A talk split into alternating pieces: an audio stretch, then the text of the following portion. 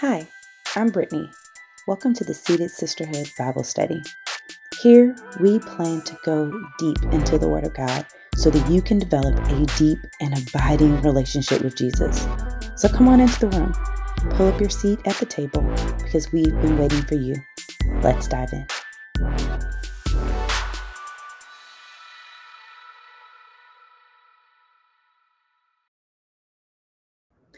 All right, guys. Hi, welcome back to the table. Um, we are kicking off our Ephesians Bible study. And if you are coming to this video and have not yet watched the videos in our Volley group, please know that all the conversations are happening in Volley. This is the teaching. Um, and as I explained in there, when we begin studying a book, I'm always going to do a teaching on the background I think it is very crucial that we understand context. And I gave a lot of information about that. So if you jump into Volley and click on the thread that says um, Ephesians background, it'll give you all the reasons why. And it'll break down this worksheet that I will also make sure is tagged here. Um, and if you're watching this from Volley, you actually have it already in your Volleys that you can download and you have it in your email. Um, I've made sure that you have access to it. If you cannot find it, though, please let me know. So we're going to jump right in. Let's dig in. I said that when we study background, we are studying a couple of things. We're going to study the who, the what, the when, the where, the why, um, and that why is going to kind of blend in a little bit a bit with the what, um, how, and then there's a b- bunch of space for any notes. Please remember, I gave you that worksheet as a tool. It does not have to bind you.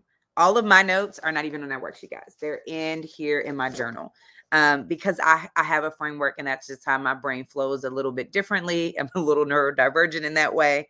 So I need a little bit more space. So please do not feel bound to it. Use it as a guide. Um, but if you are somebody that just needs to be able to put stuff in a space, please do. But also recognize that it's okay if some of your stuff bleeds from one box and one thing into the another. It's okay. It does not have to be completely filled out. Nobody's grading you or checking you.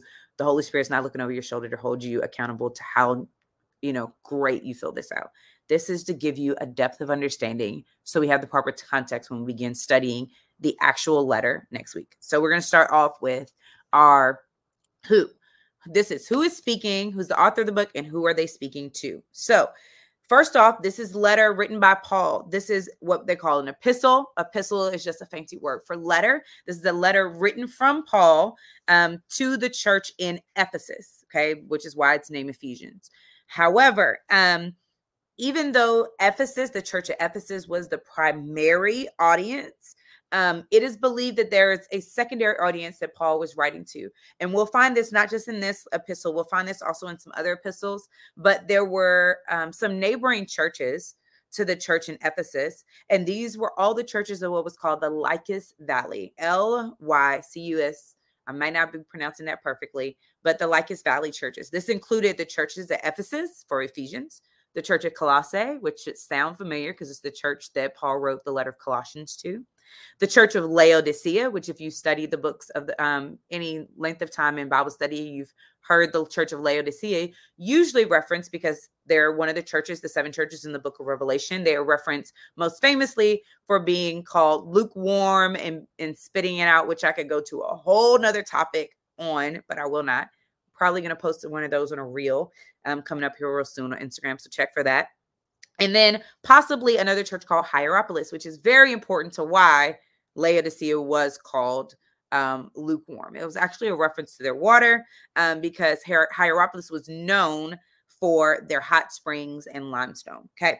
So we have this group of churches, possibly some other minor churches there that Paul was writing to. Now, it's important to know that Paul is writing this. This is written around 62 AD, and it is written while he is in prison. This is a part of what we call the prison epistles from Paul. There are four of them that he wrote while in prison. There he wrote the the book of uh, Ephesians. These are all letters, remember, written to churches. So Ephesians, Colossians, um, Coloss- Colossians, written to the church of Colossae.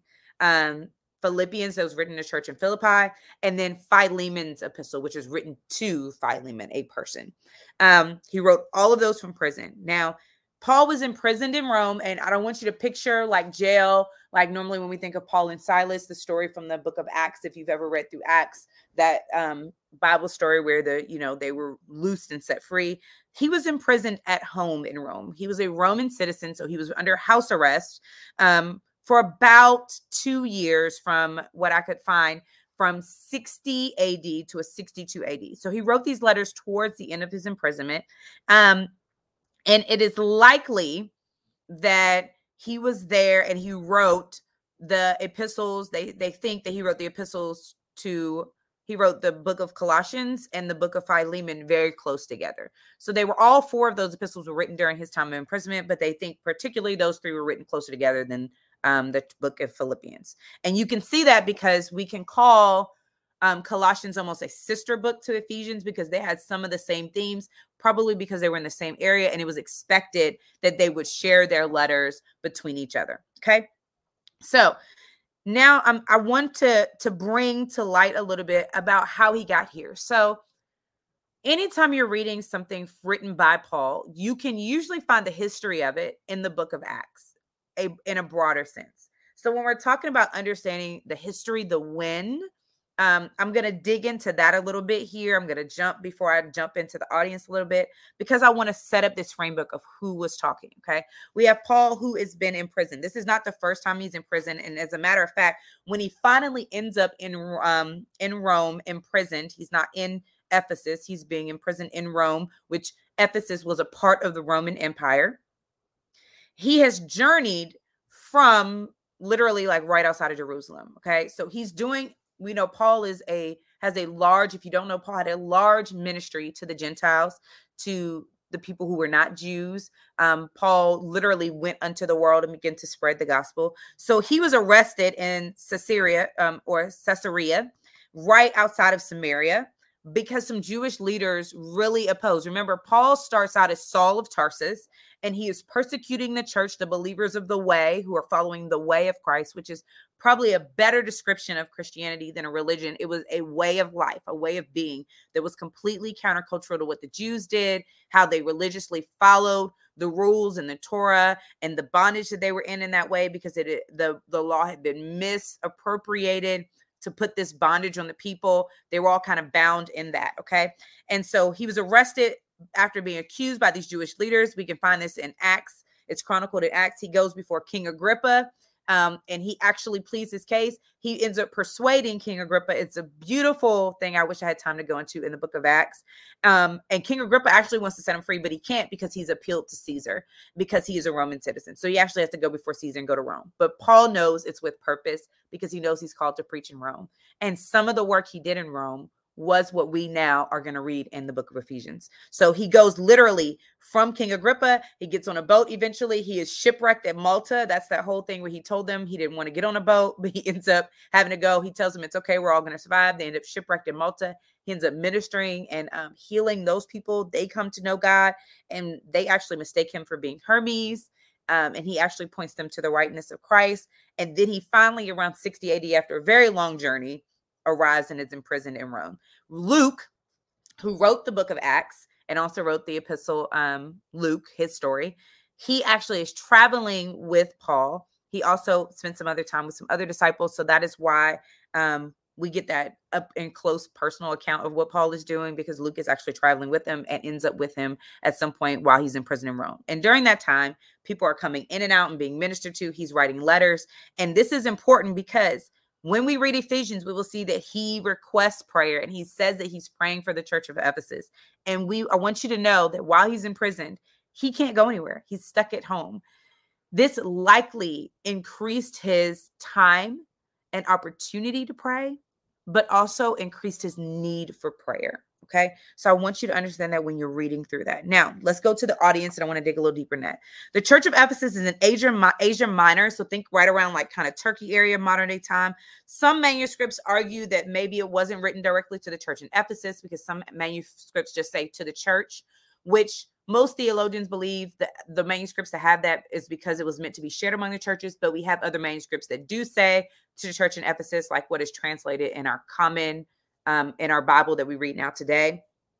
And that is why it's important um, you know that we understand it was probably written to a broader audience um but it definitely we have no other church that we see that it was connected to so we it is most commonly accepted as being attributed to ephesus okay so we can also see um that I want you to know this about Ephesus. It was one of the most populous and most important port cities to the Roman Empire. Okay. It was a gateway between what was then the Western and Eastern worlds. Okay. This is a major port city, a lot of people in and out. And it was also a hub for pagan worship. Now, if you study Greek mythology at all, Greek and Roman mythology, this was the hot spot for Hermes. I'm sorry, not Hermes, um, Artemis. Artemis was considered like the goddess of this area. She was considered the nurturer of Ephesus. Okay. And we can see that in Acts 19, if you go to Acts 19, all of Acts 19 kind of chronicles what happens when he comes into Ephesus. Okay. And he ends up getting into it actually with some worshipers of the goddess Artemis. It starts this whole uprising. They take it to, they got a whole bunch of people all riled up because this is Ephesus. This is all for Artemis. And it's all because he is persuading so many people to follow Jesus that they are nervous because there are these people who make these gods and these idols for these people to worship and they're nervous about their businesses. So they say we're nervous about our businesses. Also, we must defend our God. And I want you to note that this is the way pagans operate. Paul, he appeals to the needs of these people that they're trying to fill through this goddess. Um, but he does not necessarily go out starring up a riot of people to oppose the pagan people. And I think that that is important for what we're seeing today. We are only called to wage wars. Um, the pastor at my church today said this we are only called to wage the wars that God has called us to. And God and Paul knew that God had called him to the people, not to the principalities. Jesus said to render unto Caesar what is Caesar. He knew that his kingdom was upside down and it was going to start by changing the hearts of people. And as people were converted, the environment, the culture around them began to change. And that is what made those people feel threatened. Not because Paul was going and holding you know, battles against these people. He was often brought before rulers and had an opportunity to argue with them or debate them. He went to temples and definitely taught, but he was not doing the type of um, riotous, you know, angry behavior that we see demonstrated by the pagans, though, in Acts 19. So, um, I want you to know that this is important because also in the book of Ephesians, as we study, we'll see it in chapter five that he encourages them not to participate in the works of darkness. And he outlines in detail in chapter six how there are spiritual for- forces at play battling. Okay. He wants them to understand that this battle against false gods is something that's bigger than them. And it's also something they need to let go of because they're converting from this pagan religion and coming into the nurturing of Christ. So, actually, when we get to, remember, I said Artemis is considered the nurturer of Ephesus. When we get to um, chapter five, we'll see that Paul describes our relationship with Christ as nurturing.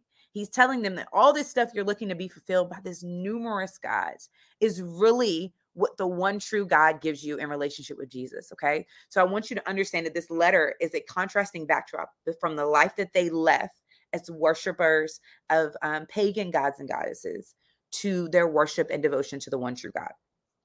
Now, um, Ephesus is also um, one of the few letters that is not deeply personal. There's not a lot of brothers, sisters. I'm your spiritual father, and it's they. It's believed that it's that way not because he wasn't wanting to nurture them, but because it was written to a great number of churches. And while Paul spent about two years evangelizing in Ephesus, he may not have made it to all the other minor churches that he's speaking to in this letter. But it is also important to note that this book is one where he's not correcting an issue directly in the church. He is actually encouraging and exhorting them into what it looks like to live into the kingdom of God. Okay. So I covered a lot there. I covered the who, um, I covered when, the important dates, and kind of where this falls into the timeline.